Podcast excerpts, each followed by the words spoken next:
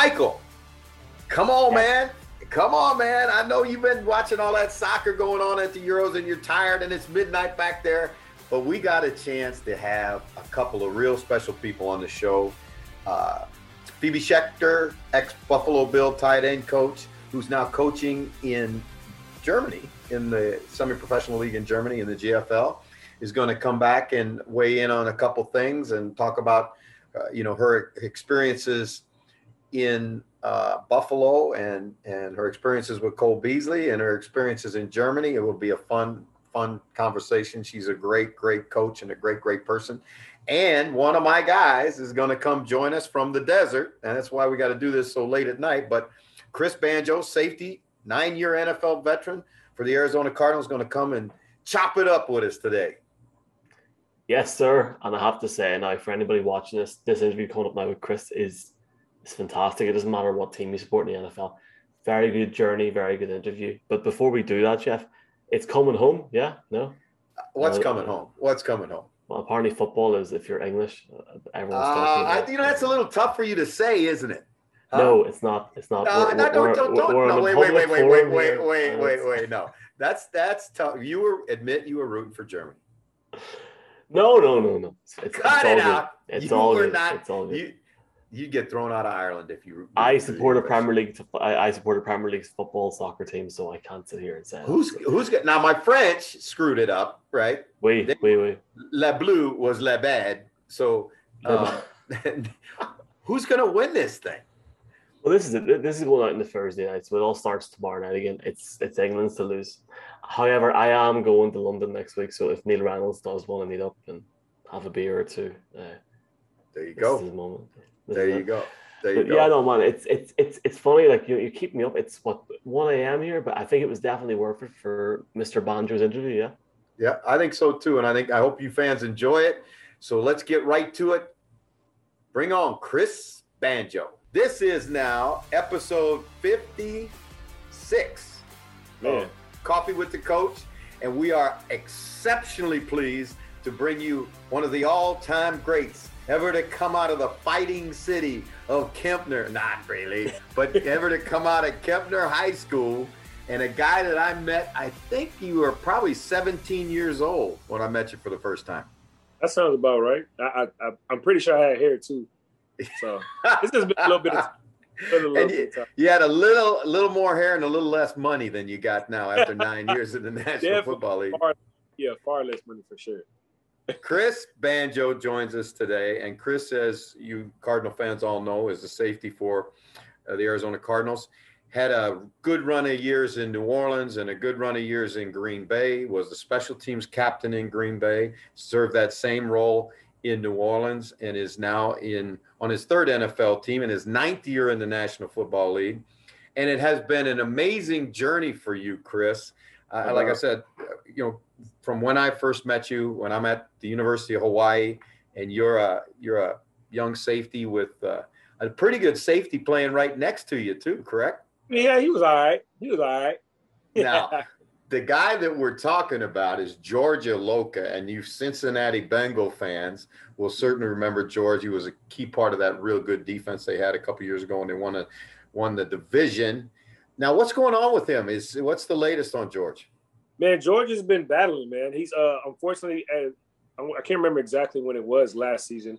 Um, he had an ACL uh, done uh, in the in I want to say in practice. So uh, he's been busting his tail trying to recover and get back. And by God's grace, he literally just got cleared. I want to say maybe two or three days ago. So he's he's back already. He's he's looking good, and he's uh by God's grace waiting for his next opportunity. And, and, and until then, he's he's busting his tail trying to get back to you know where he was and even better. So, Chris, I meet you in 2007, and I'm at the University of Hawaii. You're at Kempner High School. I start to recruit you. You make a commitment to come to the University of Hawaii. Mm-hmm. And then all of a sudden, the world changes for everybody, right? June Jones gets, uh, you know, actually, it, it's an amazing story. Eric Dickerson, who had played at SMU and played for June in the NFL, said, "Hey, you June, you got to come to Dallas and save my school, save the football program at SMU because they had been horrible for a long time." And so I remember when we made when June made the decision that we were going to leave, you had already committed Hawaii, and so I remember that call where I said, "Hey, uh, Chris, uh, we, we said, how do you like Dallas?" Uh, and and we were really really fortunate that you that you uh, chose to come to SMU and you had a great career on the hilltop starting since your first game correct? Uh well i played my first game. I think it was about maybe the fifth or sixth game where i officially took over as a starter. Um but i was definitely ever since i got there i was definitely active uh from jump and got tossed right in the fire right in the mix and, and learned a lot on the fly so but it, it's crazy how it all worked out for sure. Yeah, it is because I can remember my my most vivid memory of you early on in your SMU career was we go to play the second year. We're one and eleven the first year, and yeah. you know we had a bunch of Cole Beasley was starting at wide. We had a bunch of freshmen playing for us because yeah. we knew we had good players. They just needed to learn how to play. And the second year, we win seven, and we go to the Hawaii Bowl to play Colin Kaepernick and the Nevada yeah. Wolfpack. And of all 30 bowl teams that that year, all 30 bowl games that year, we yep. were the biggest underdog of anybody in the it, bowl season.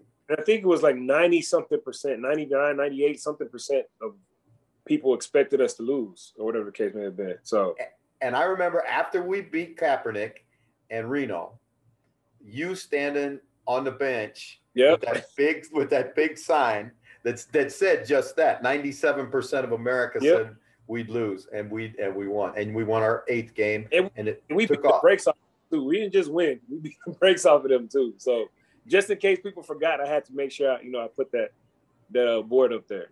Now, SMU is a school that has had a tremendous run in the '80s when Dickerson and James and Jerry Ball and all that crew was there. Uh, they've also had some good runs over the course of time. Uh, when Hayden Fry was the head coach there, when when Bum Phillips coached at SMU, but one of SMU's claims to fame is the first school in the old Southwest Conference that scholarship an African American player, and that that player is a legendary player that went on and played with the San Diego Chargers and the Houston Oilers, Jerry LeVias.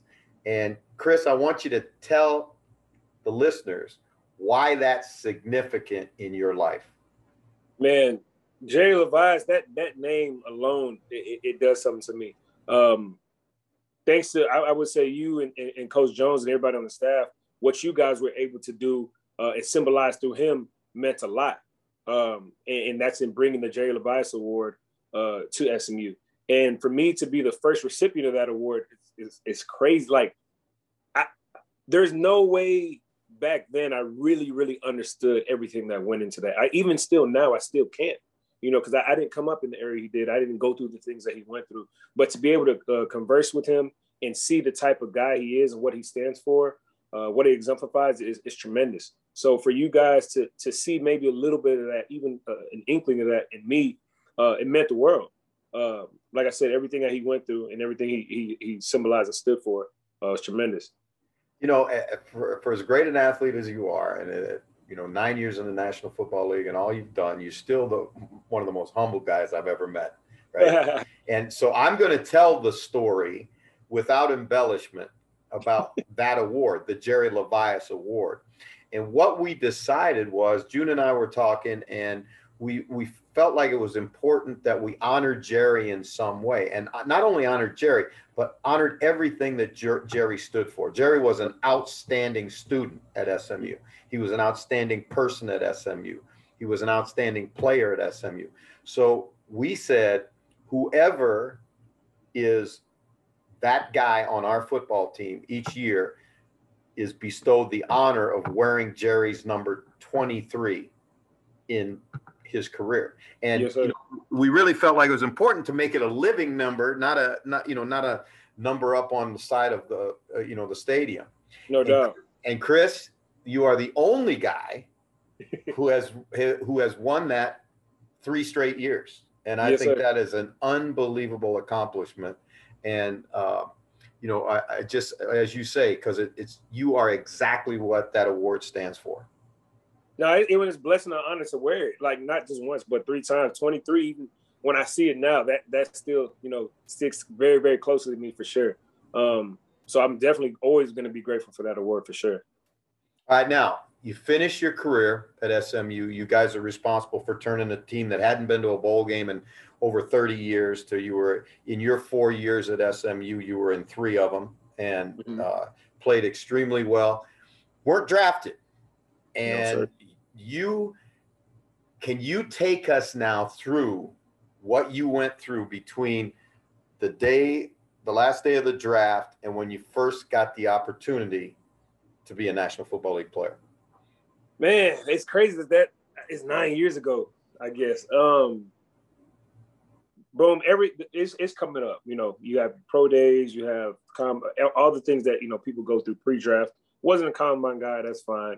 Uh, pro day, I thought I did pretty well, at least well enough to combine to uh, combine that with my college uh, career to at least get an opportunity. Whether that I got drafted late, uh, whether I was undrafted, and like you said, I was neither of those.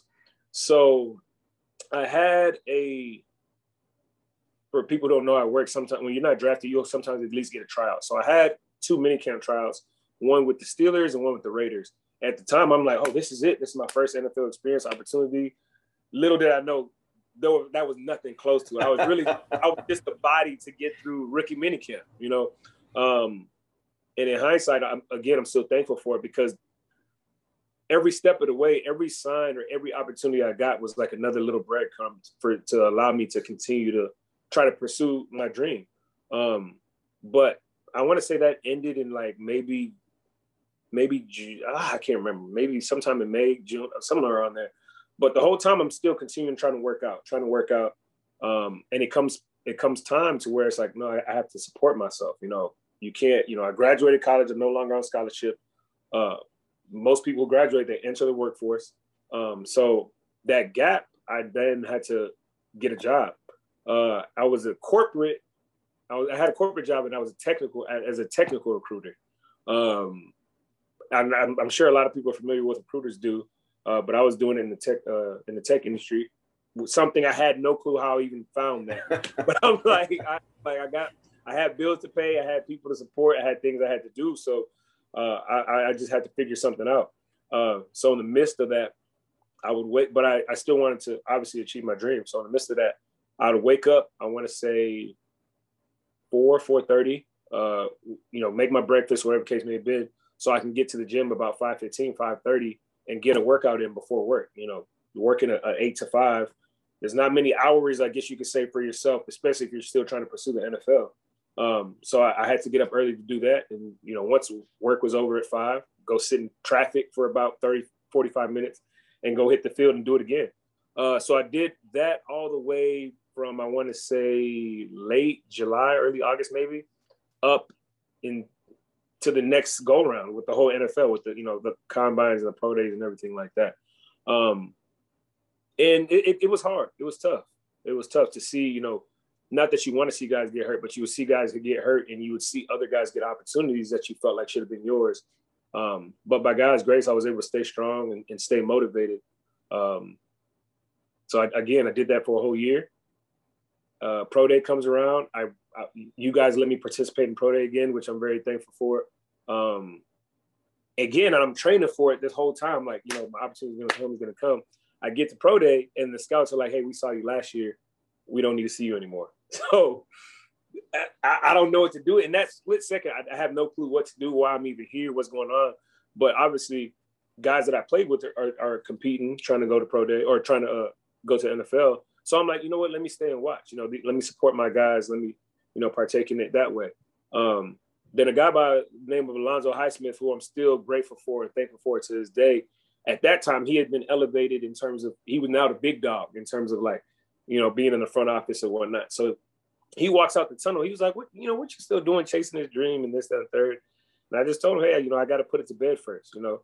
And he was like, "If I let you run a 40, you're gonna embarrass me." I was like, "The only way you can find out is if you let me do it." So he he tells all the other scouts, he's like, hey, this guy's gonna run a 40.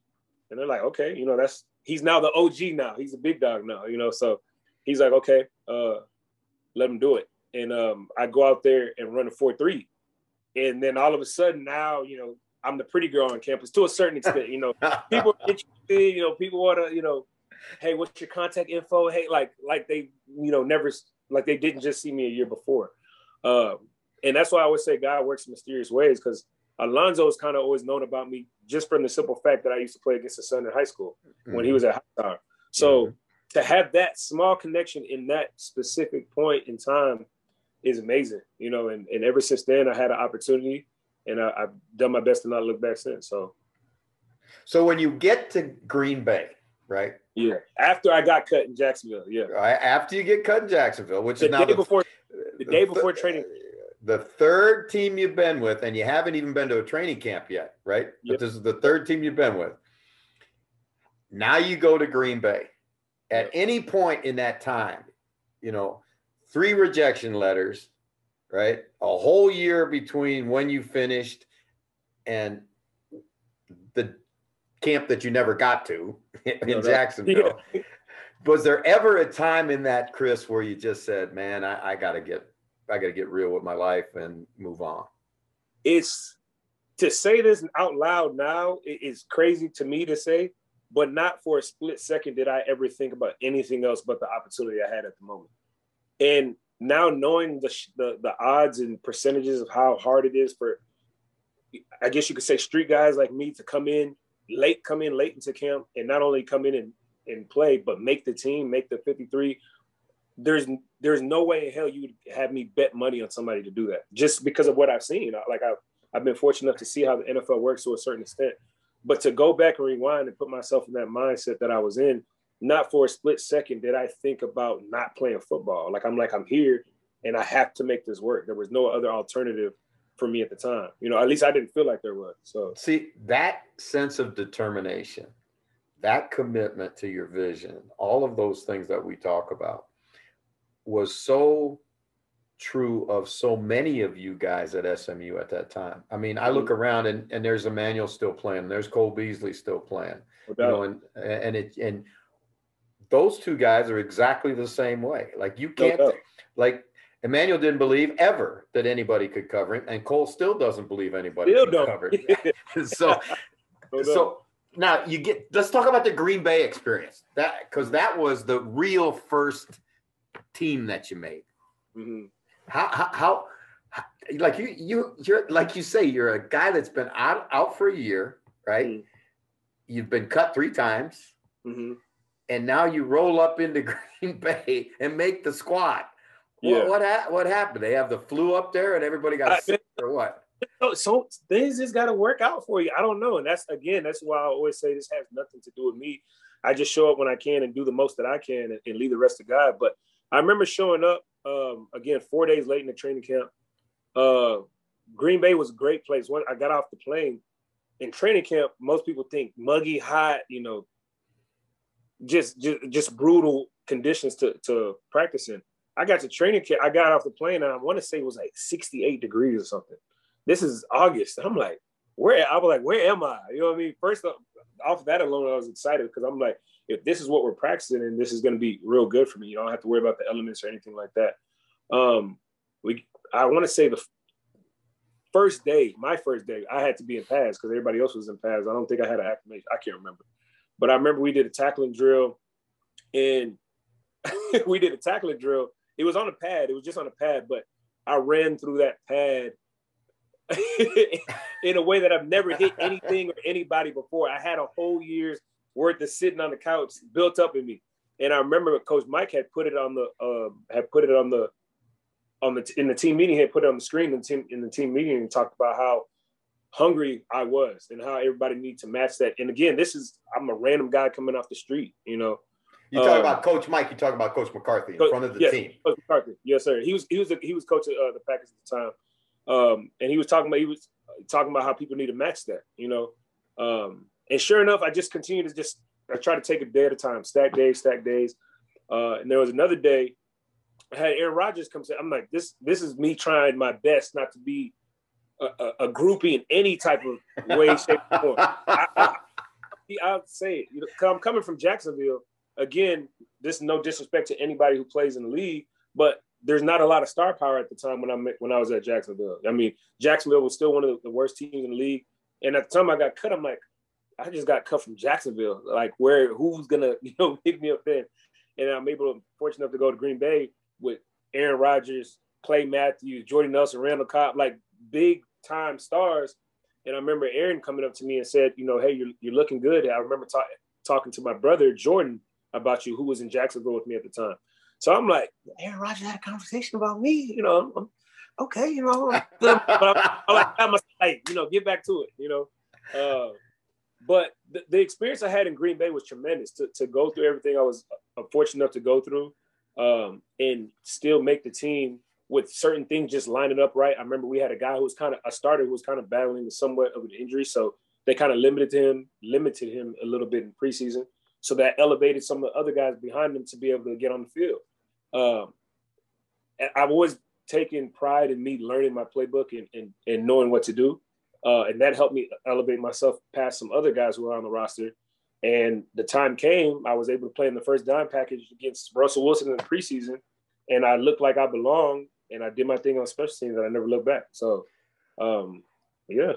Okay, now, you know, special teams was so key to you making that team, right? No doubt. And, and, and I know I know Coach Zook it was just like you were like his model citizen, like you were he you were his guy. And one of the most proud moments I've ever had in broadcasting was broadcasting a game where you go out as the special teams captain for the mm-hmm. coin toss in a National Football League game. And I yeah. think and and I'm thinking to myself, boy, that ain't that skinny little kid, that 17 year old kid from Kempner High School anymore. No, no. Now, tell, tell me your best special team story about when you were in Green Bay. Man, honestly, uh, you hit it. You hit it right on the head in terms of me being elected captain. Um, the reason to me that resonates so heavily with me is the fact I, I know most teams, if I'm not mistaken, they they select their captains before the season starts, right after the last preseason game, going into the season. Uh, whether it's coach led, whether from my understanding, a lot of places are player led. You know, players elect who they want, you know, to be the captain. And the only thing about that, which I still think obviously is a great thing to do, but the thing that's different about that is that you have a lot of younger guys who don't necessarily know maybe who should be a leader or who is or who isn't or whatever case may be, but they're going off of maybe just names that they may have known from that team the year before, whatever case may have been.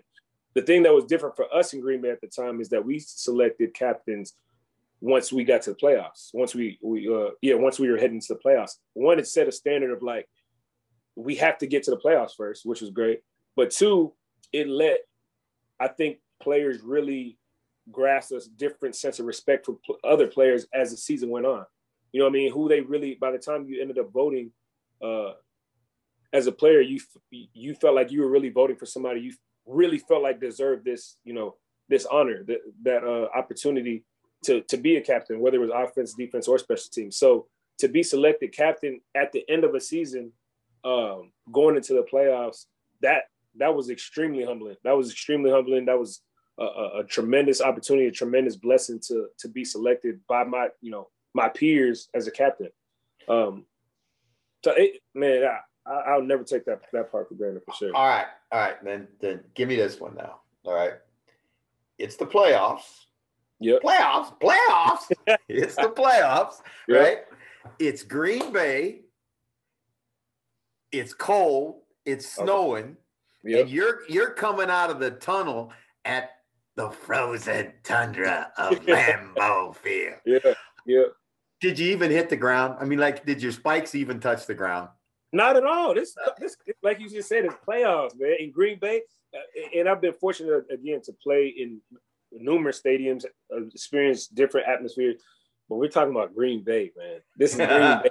You know what I mean? In, in playoff playoff football, you know, like it, it doesn't get any better than that, really. You know, to to battle the elements, to, to battle another team with the guys that you've been grinding with, man, you can't you can't you can't make this up, man. You can't even really put into words that type of experience, especially as a younger guy in the league. You know, so um, I, those are days I'll definitely never forget for sure. All right, so it's it's from the Packers. Mm-hmm. You go straight south down the Mississippi River. and then and end up in New Orleans. And not yep. only do you end up in New Orleans, but you end up with I think there were five SMU guys yeah. in New Orleans with you. Five yeah. guys that you played with were at were in that on that those really really good Saints teams.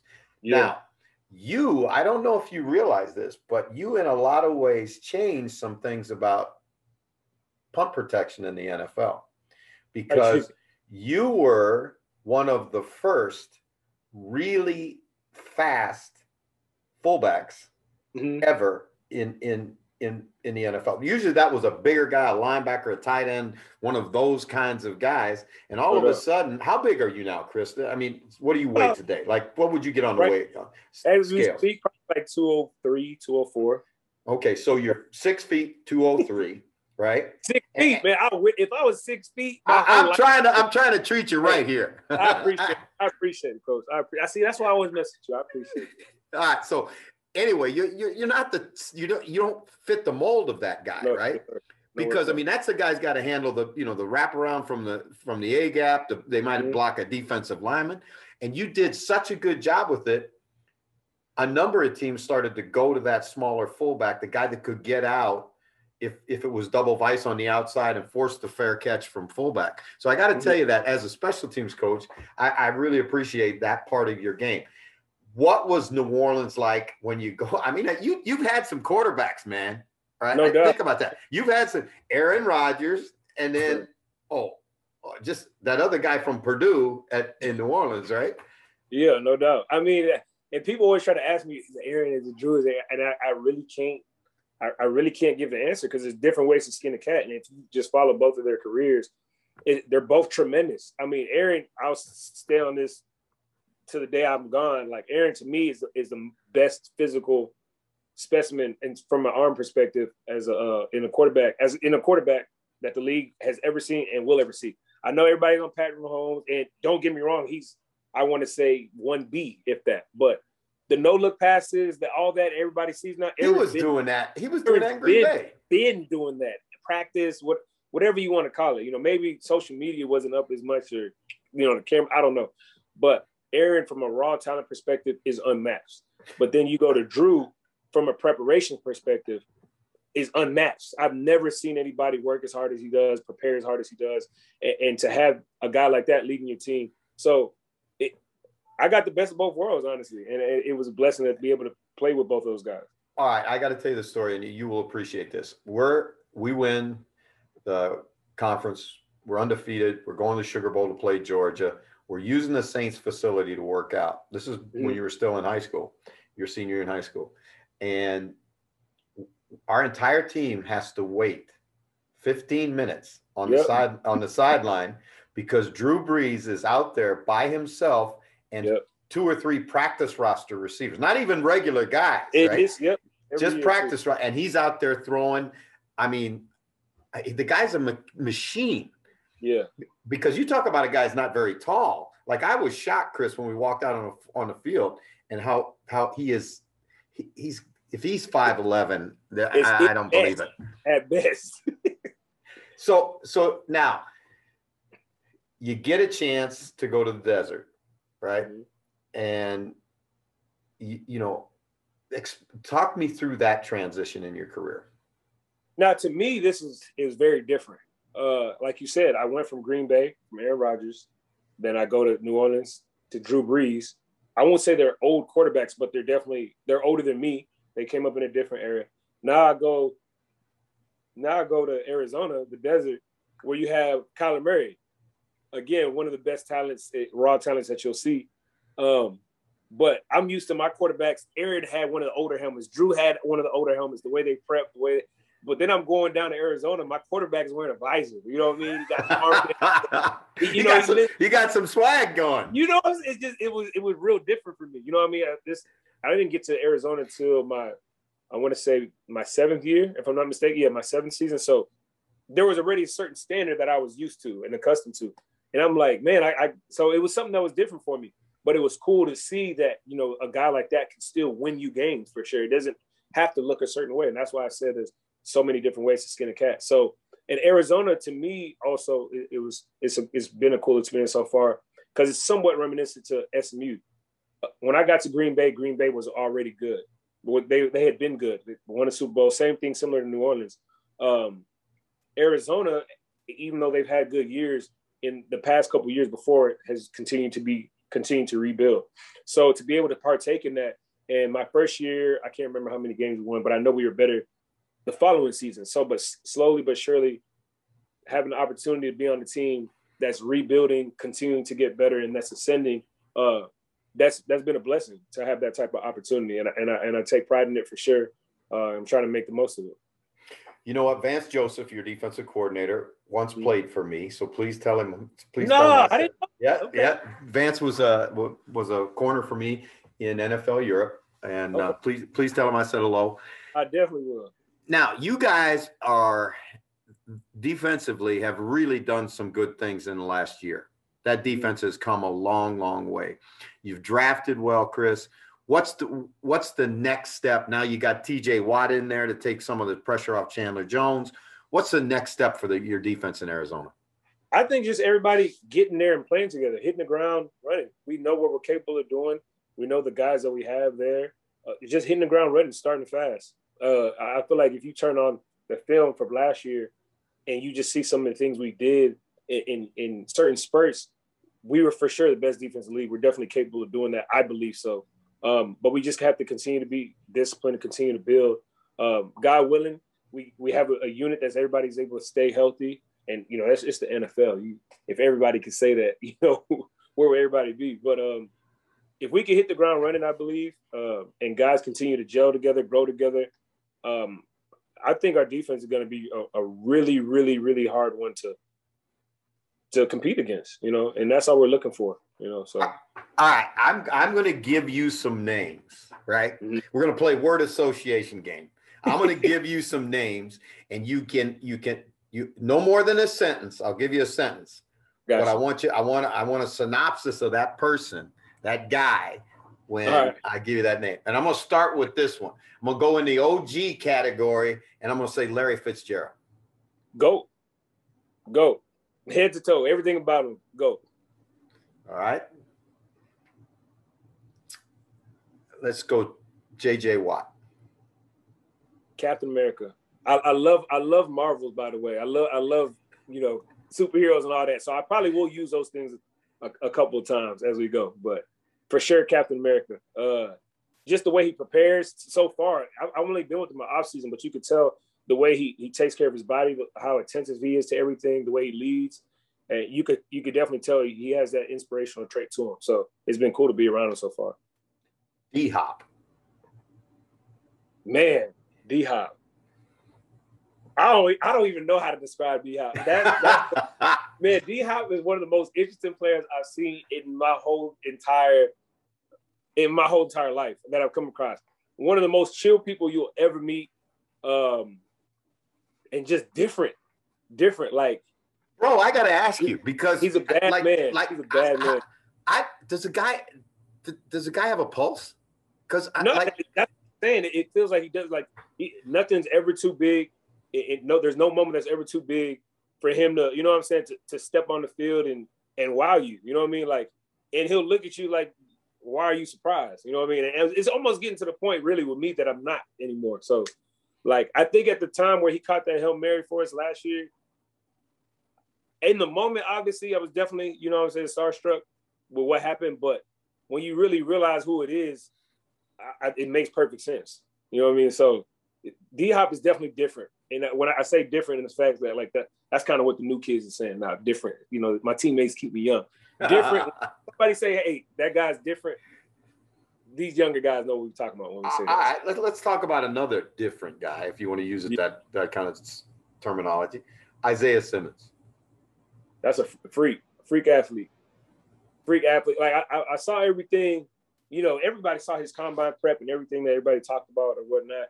And but to able to be able to see it in person is a whole nother different animal. To see how fluid he runs and, and how well he changes direction and everything that comes with it, it, it's crazy. And by God's grace, once he's able to put all of that together, now you know this is his second year going into it. He's going to be a problem for sure. There's no doubt about it. now that's a, that's fascinating to me because mm-hmm. when you're a nine-year NFL veteran, you've seen a lot of guys, and you've seen no a doubt. lot of guys that are great athletes and great players. No doubt. But but when you say when you describe him the way you describe him, he's got to be different. Like he's no, got to be a freak. Linebackers are not supposed to be able to run like that. Just plain and simple, they're not supposed to be able to run like that.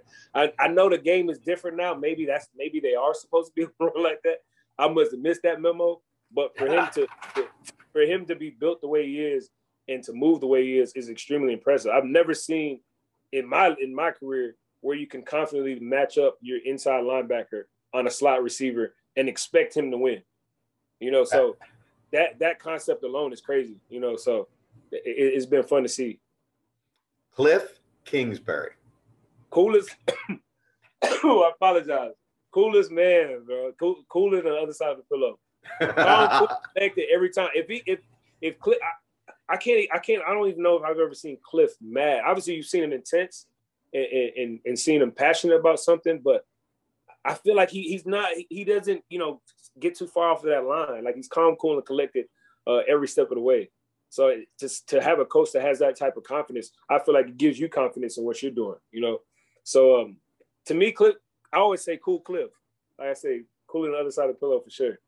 Is he you ever does he like ever bring you up to the crib? Because that that man when man, when when they did been, the, when, when they did the draft from that place, I was like, come on, Cliff. Man, look, we've all been trying to, and he said it was an Airbnb. I'm like, man, I don't believe that, coach. You ain't, you ain't fooling me. I'm too old for that. You're not fooling me. But nah, Cliff, Cliff is a cool guy for sure. All right. How many can the Cardinals get next year? And don't tell me 16, but I want I I, I gotta know. 17 now. Can, 17. I, don't tell me 17 because I don't want your cliche. I want how you really feel. What are you guys capable of in the desert next year? Man, I I've always stayed away from this question just because you never know what it can get turned into. But I, honestly, I'll just say this: I, I, feel like we're capable of something special for sure. I feel like I don't know the, the football guys that they're, they're aligning things right uh, down in the desert in terms of some of the acquisitions. Uh, you know, we've been able to get uh, the growth from some of the other younger players, even some of the some of the older players. You know, uh, we're always continuously growing. We're always continuously getting better. Um, so we're capable for sure, without a doubt in my mind, of doing something special. And I mean that wholeheartedly. Um, I, I, I, can't put a number on it. And I, again, I know that's cliche. I know that's probably not the answer you want to hear, but I, I think we can do something special for sure. All right, now I'm gonna I'm gonna give you some names. I don't want you to react to it, but I want you to uh, just listen to this: Malcolm Butler, mm-hmm. James Conner, AJ Green, Rodney Hudson, Colt McCoy, Matt Prater, J.J. Watt, Brian Winters. Those are all guys you brought in this offseason. Yeah. Mr. Keim and, and the coaching staff have brought in. What now? Did you get all those guys to in mini camps? Did you guys have? Were you the guys yeah, we did. together for the offseason? Yeah, what's the vibe? What's the vibe inside the team when you bring that kind of talent into your football team? I think they knocked it out the park, man. In terms of because obviously the NFL to me is a league is a talent driven league. Obviously, that's why you're always trying to get better. But when you can double down on the character of certain people, I think that takes it to a, a whole nother level. So not only did he bring, not only did you know our team bring in great players, obviously proven players, but they're tremendous people as well. Everybody gelled well. You a lot of the guys you'd be able to think that they were there for they've been there for for years before. You know how, how easygoing they were, but also how intense they approach their work. You know, so it is good to see that he that they were able to bring in hardworking players, motivated players, but on top of all of that, good people. Yep. Hey, all right, now we're going to give you some. Michael, come on out, and we're going to give you some questions. We had some great questions from all around the world come in for okay. you. So okay. Michael's going to read them to you. Uh, he'll he'll tell you where the question comes from, and then we're going to let the let the viewers have a chance to get in the conversation with Chris Banjo. Sure. Hey, what, Chris? I, I would love to be where Jeff is right now because it looks extremely sunny and. Yeah, I'm about to say it's right over there. It looks it looks good. Uh, there's there's three or four very good questions here. The first one's from the UK from British Bird Gang. They're like the biggest fan group for the Cardinals in the UK. Um, and their question is this: Can Chris Banjo play the banjo or any other instrument for that matter? Y'all would be surprised how often I get that question, and I feel ashamed every time I get it because I cannot play a banjo. I don't. I maybe held one maybe once or twice, and it's like, how do you have a name like that not know how to play it? You know, but I, I always tell myself I definitely will get to it one day. But I'm like, let me let me focus on this football thing first before I. That that that's way more complex than than playing football, I imagine. So. Um, the UK and Irish Packers group, so same, but just the Packers group are also saying as well. How did you view your time spent in Green Bay, and if you could compare your time in Green Bay and Arizona, uh, do you ha- have you got a preference, or I'm presuming you're you're going to say that you enjoyed them both equally in that sense? I do, but look, I, and I I I'm somewhat thankful that I'm not in Green Bay as a 31 year old because playing playing a, a game in December Green Bay, that's that's a whole different nature when you're when you're 23, 24. So I don't want to know what that feels like at 31. Now, I feel like my bones might be a little bit different now. So, but in Arizona, you're fortunate enough because it's too hot. We're fortunate enough to have an indoor stadium with grass. Even before I even I ever went to Arizona, I was like, man, that's my favorite place to play as an athlete because you can't beat that combination. You're in the AC and you're on grass some of the, some of the old school players would say, you know, that's us being soft. But look, like, hey, I, I, just make the most of what we got. So to, to be able to play on grass indoors, I feel like you can't beat that. Now, from an organization standpoint, Green Bay obviously is a pristine, world class organization, and I, am grateful for my time there for sure. Uh, Arizona is the same as well. Obviously, Arizona, I don't think historically has been the same from a winning perspective as Green Bay, uh, but head to toe, they're both organizations for sure. We have a couple more questions here as well. We got a question, Jeff, from Brazil, from Menino, who asks, "What is it like to train and play with Budda Baker? Uh, what's he like on a daily basis?" Man, Budda's look. That's another guy, Jeff. I'm saying is different, and, and it's crazy. Budda is when you think of an NFL player or NFL safety, whatever case you may want to be, Budda will not look like that in any way, shape, or form. And I mean that I don't mean that disrespected by any means, because I, I, don't myself. I mean, we're not the biggest guys by any means. But when I say Budda has the biggest game that you will come across, of, I'm talking about from any position. Like people always use the term somebody you know plays like a man possessed, somebody you know with their head on fire, or whatever. He legitimately looks like that wholeheartedly, and I've always heard that term. And this is the first time I really felt like it's come to life. You know, uh, Buddha, Budda is, is is fun to be around. He's probably the one of, or if not the most competitive person on the team. Um, and his energy is contagious. You know, the way he, his play style is contagious. Uh, he's been one of my favorite players that I've come across to, to watch, uh, to be a teammate of, and everything else that goes with it. So, uh, Budda's, and on top of all that, he's a real good person. So, Budda's cool. Budda's my guy for sure. Uh, right, last question coming up, but before that, Alexi from Finland also asked, "Could you play the banjo?" And if not, why the hell not? We'll we'll, we'll come back to oh, that at some point. Sorry, I apologize. last question is from uh, Fred Flunk in Ireland. He says, "What is the first thing you bought from your first pro paycheck?" Man, first thing, what did I buy? What did I? I well, I don't remember what I bought. I do know I still have a picture of it. The first thing I ever did, it's kind of a little ratchet too, but the first thing I ever did is I went and cashed my check because I just wanted to see it. To me, that was most that was the biggest check I had ever seen in my life to even fathom something like that. Um, and I went to go cash it, and I took it to the car and I sat in the car for like 30 seconds. Then I started getting paranoid, so I went back and I right back. But I, I, just just to be able to cash that that that moment for me was was was crazy. I can't remember what I bought. I don't I don't think I did anything crazy right away because I, obviously I didn't get a signing bonus. You know, a lot of people get signing bonuses and they get that first check, you know, before training camp starts or whatever the case may have been.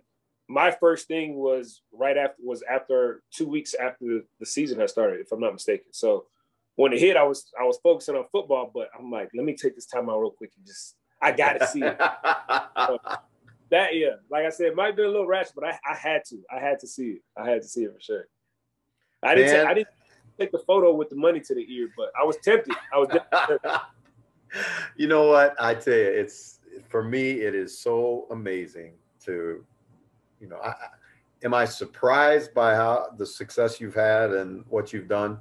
Not really, because you've always been that guy, and you've always done it the right way, and you've always been uh, a guy that you know handles himself the way every NFL player should handle himself. And you know, now to see you with a wife and three beautiful kids and a nine-year career, and you know, and still going strong, man. I got to tell you, I love you, and I'm proud as heck of you. I appreciate it, Coach. I really do. It means a lot too, man. You, if anybody knows the journey, you definitely do. So, I appreciate everything genuinely, man. Well, well, thank you very much for sharing your journey with all of our listeners and uh, and all oh. the people. Because I think now when they watch you as an NFL player, that they'll they'll get a different appreciation for what it's like to uh, struggle and, and and you know face that grind that you did and oh. and came out the other end. No doubt, man. It's been a pleasure for sure, Coach. I appreciate it. All right, man. Take care, Chris. Thank you so much. Yes, sir. Take care.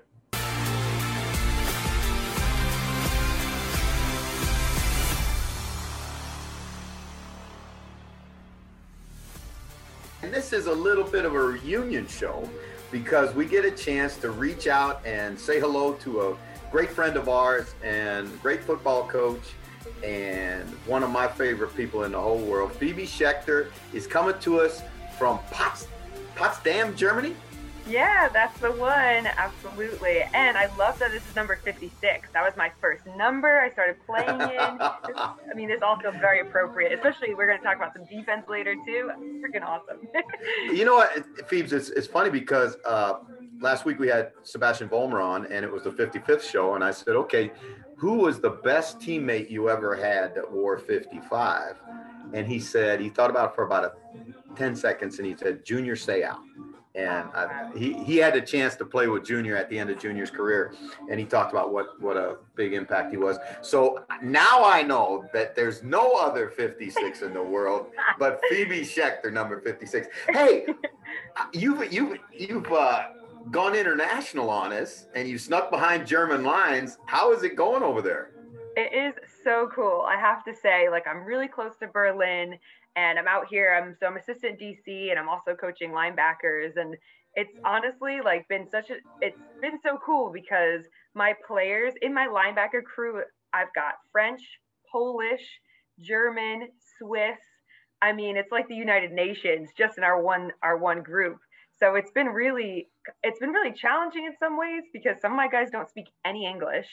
Uh, so finding, yeah, oh yeah, finding ways to be able to translate to them what I want to get across has actually been a good challenge for me as a coach.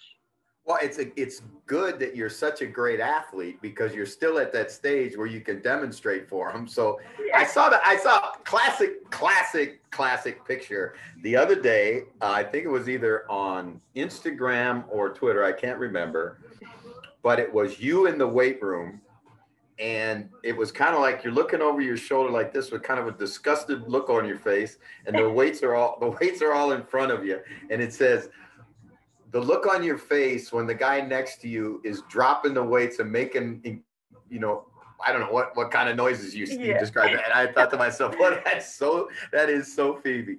It is, yeah, and it's so typical of people in the gym. It kills me. how, how okay?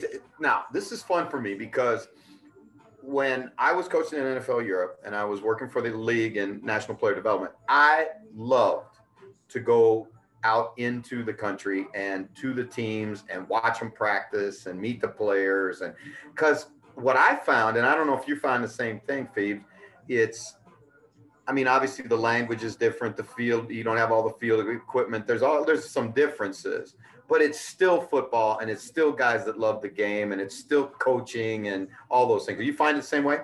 Yeah, absolutely. And I mean, I'd say the biggest difference is actually we have such a vast difference between some of our ones and our twos and our threes.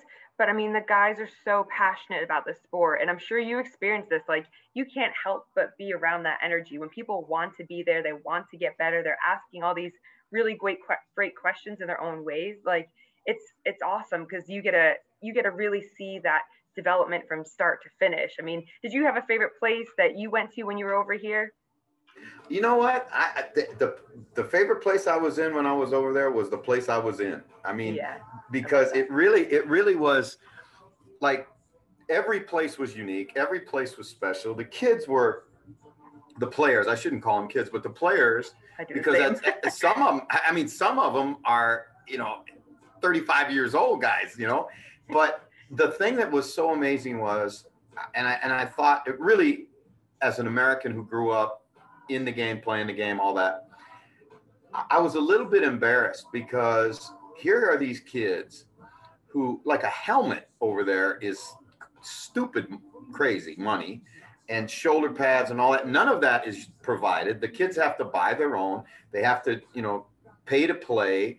They're practicing on typically on fields that aren't cut. There's no lines. There's this. There's that. You know, you really have to love football to play over there, and that's why I love the kids so much because, as you said, that it was just infectious their love for the game. Yeah, absolutely. And it's you know we're in so we're semi-pro here, so pretty much half our players are imports and they get paid, and the other half work a nine to five, and then they still come and put in all the time for you know Zoom meetings at the moment or on field. Like to see that passion and and they're coming to practice knowing that they might not necessarily start or play in any games, but they just want to be a part of it, and that is yeah. such a cool feeling. Yeah, it really, really is. Now, you guys are three and zero. Oh. You're tearing it up. Going to be Bundesliga champs, I guess. Like buy the ring, size the ring right now, or how, how, yes, sir. how's it, how's it look coming at you, coming down the road? What's what's next? Yeah, so we're playing um, Dresden Monarchs next. This is our upcoming weekend, and you know, I think our first couple games were a bit easy for us, if I'm being honest. It allowed us to get a lot of people on the field. Our last game was a bit more of a challenge. We got to really see our guys play and our starters play. And I think we needed that confidence boost. I mean, we were confident ourselves, but now going forward, like our goals are to be kings of the north, right? We we currently are at the top of the standings, but like winning the German Bowl is is definitely our our long term picture. And and at the moment, like they're gelling, they're getting better every practice. The communication, you know, we've got all ages as well. So we've got 19 year olds through to like you said, 35 year olds. And uh, you know, I'm I'm feeling really good about ourselves. Our guys are going especially on defense, we're going after the ball. Our offense is starting to come together. So, you know, it's it's it's pretty exciting time right now. And I think if we can we can beat the team this weekend, that's gonna surely just set our trajectory for the rest of the season. Now, I may be wrong on this, but didn't Dresden beat Braunschweig last week? And, yeah, and that so was they, a huge upset because Braunschweig was has been the kingpin in the North Division forever. Yeah, definitely. And Dresden are they're a good team. You know, they want to throw the ball. They've got um, a couple studs on their on their team. They've got a lot of options receiver wise, and they've got a, a pretty pretty awesome middle linebacker playing for them too. So you know, without any doubt in our minds that that it's going to be a challenge, but actually it's allowing us to play our defense this week. You know, we had to really scheme last week because one of the cool rules is you're only allowed two Americans on the field over here at the same time. So, you know, for our other team, for when we played the team last weekend, they had two American receivers and happen to have a dual passport quarterback. So we had to really be conscious of those two Americans all the time. Well, actually, now when you only have one American on the field, that really narrows our focus and allows us just to worry about ourselves more than, you know, and kind of be on the offense in a way on the attack as opposed to waiting for what they're giving us. All right. Now, you, you, when you were with the Bills, you were coaching tight ends. Yeah. Right and now you've transitioned over to the to the dark side. Yes, Has that been a tough adjustment for you, or you feel more comfortable coaching defense? Um, you know, I think defense is a lot about emotion uh, and and kind of really like getting that energy across.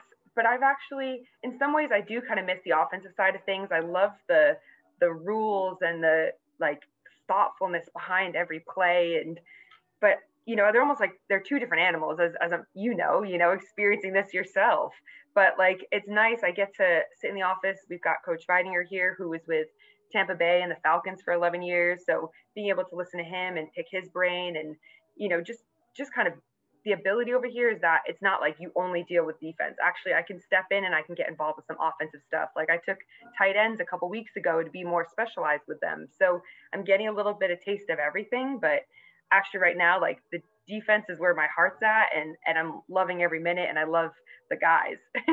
well, I'm going to tell you something, girl. You better be careful because you're starting to sound like one of those guys like me, one of those coaching lifers. You'll be doing this.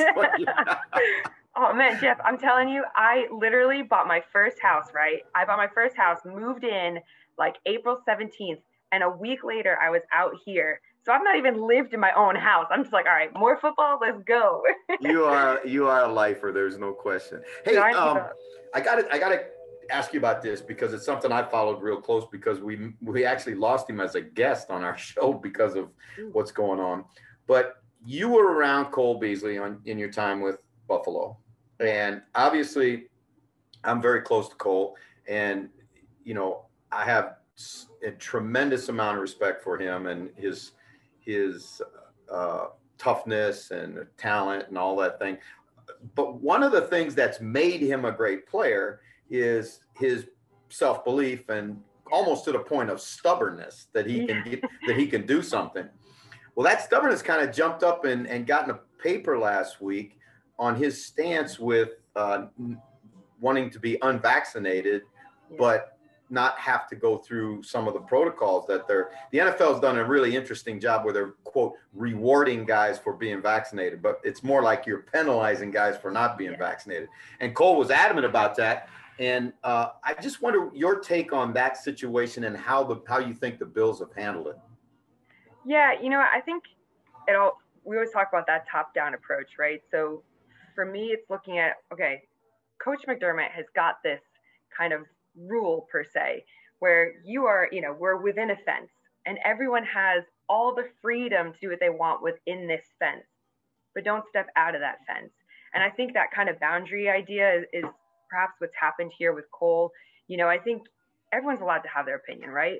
But when you're at that level, that celebrity athlete level, you've got a platform to share that. And you know, perhaps he might have overstepped the mark a little bit in terms of really letting the world know what he thought and um, making sure that he was very clear about what he wanted. But like you said, you know, the NFL are they're they're pretty much making it a negative. If you do not have your test, you can pretty much do nothing on that list. And a lot of those things that are on that list are imperative to being an NFL player. So, you know, yes, have your opinions and and I'm not one to tell anyone what they should or shouldn't do. However, I think there has to be a little bit of awareness of it's not just you. You've got a bigger organization, you've got a bigger team around you, and and sometimes it's looking at what what do your teammates think, or or how is how are my actions affecting those around me as well. You know, it's interesting, and, and again, like I say, I love him like a son, and and I respect very much his right to his own opinion. Um, but I also understand that there is a bigger game. There's a, you know, uh, and that's to get the game played safely on the field we're going through a little bit of the same thing as we're starting now to to get ready for training camp and our return to play protocols and all of that. And you know what talk, what Cole talked about has been picked up in the media here, and a number of the players in our league have felt the same way. Hey, I'm double vaccinated. You know, let me go without a mask. Let me eat with my other teammates. Let me do some of those other things. And I, I think that uh, you know it's it's obviously like I said, everybody's right to their own opinion but when your employer says this is the way you got to be, you got a choice. You can either work or not work, and and uh, I think that's something we all face. Hey, um, tonight, obviously, not even not even very many hours from right now, there's going to be a there's going to be a soccer game played in Wembley. Uh, I got to ask you now because you you do you have any split loyalties here? Ooh it's tough. It's funny. Our um, our GM earlier was wearing. Uh, he's already got his Deutschland shirt and his England shirt ready to go. We're ready to pull one off depending on who's winning. But you know, it's uh, some of our like em- our employees, you know, our, our film crew, things like that. They've already called in sick. They're saying, "Ooh, got a little cough. I got a little something." the excuses are rolling in. But you know, we've got about like eight to ten Brits out here on the team. So there's definitely, oh yeah. So it's definitely a, a divide that's been happening since the last game. So all I hear are the three lions coming home, pretty much playing throughout the office all day.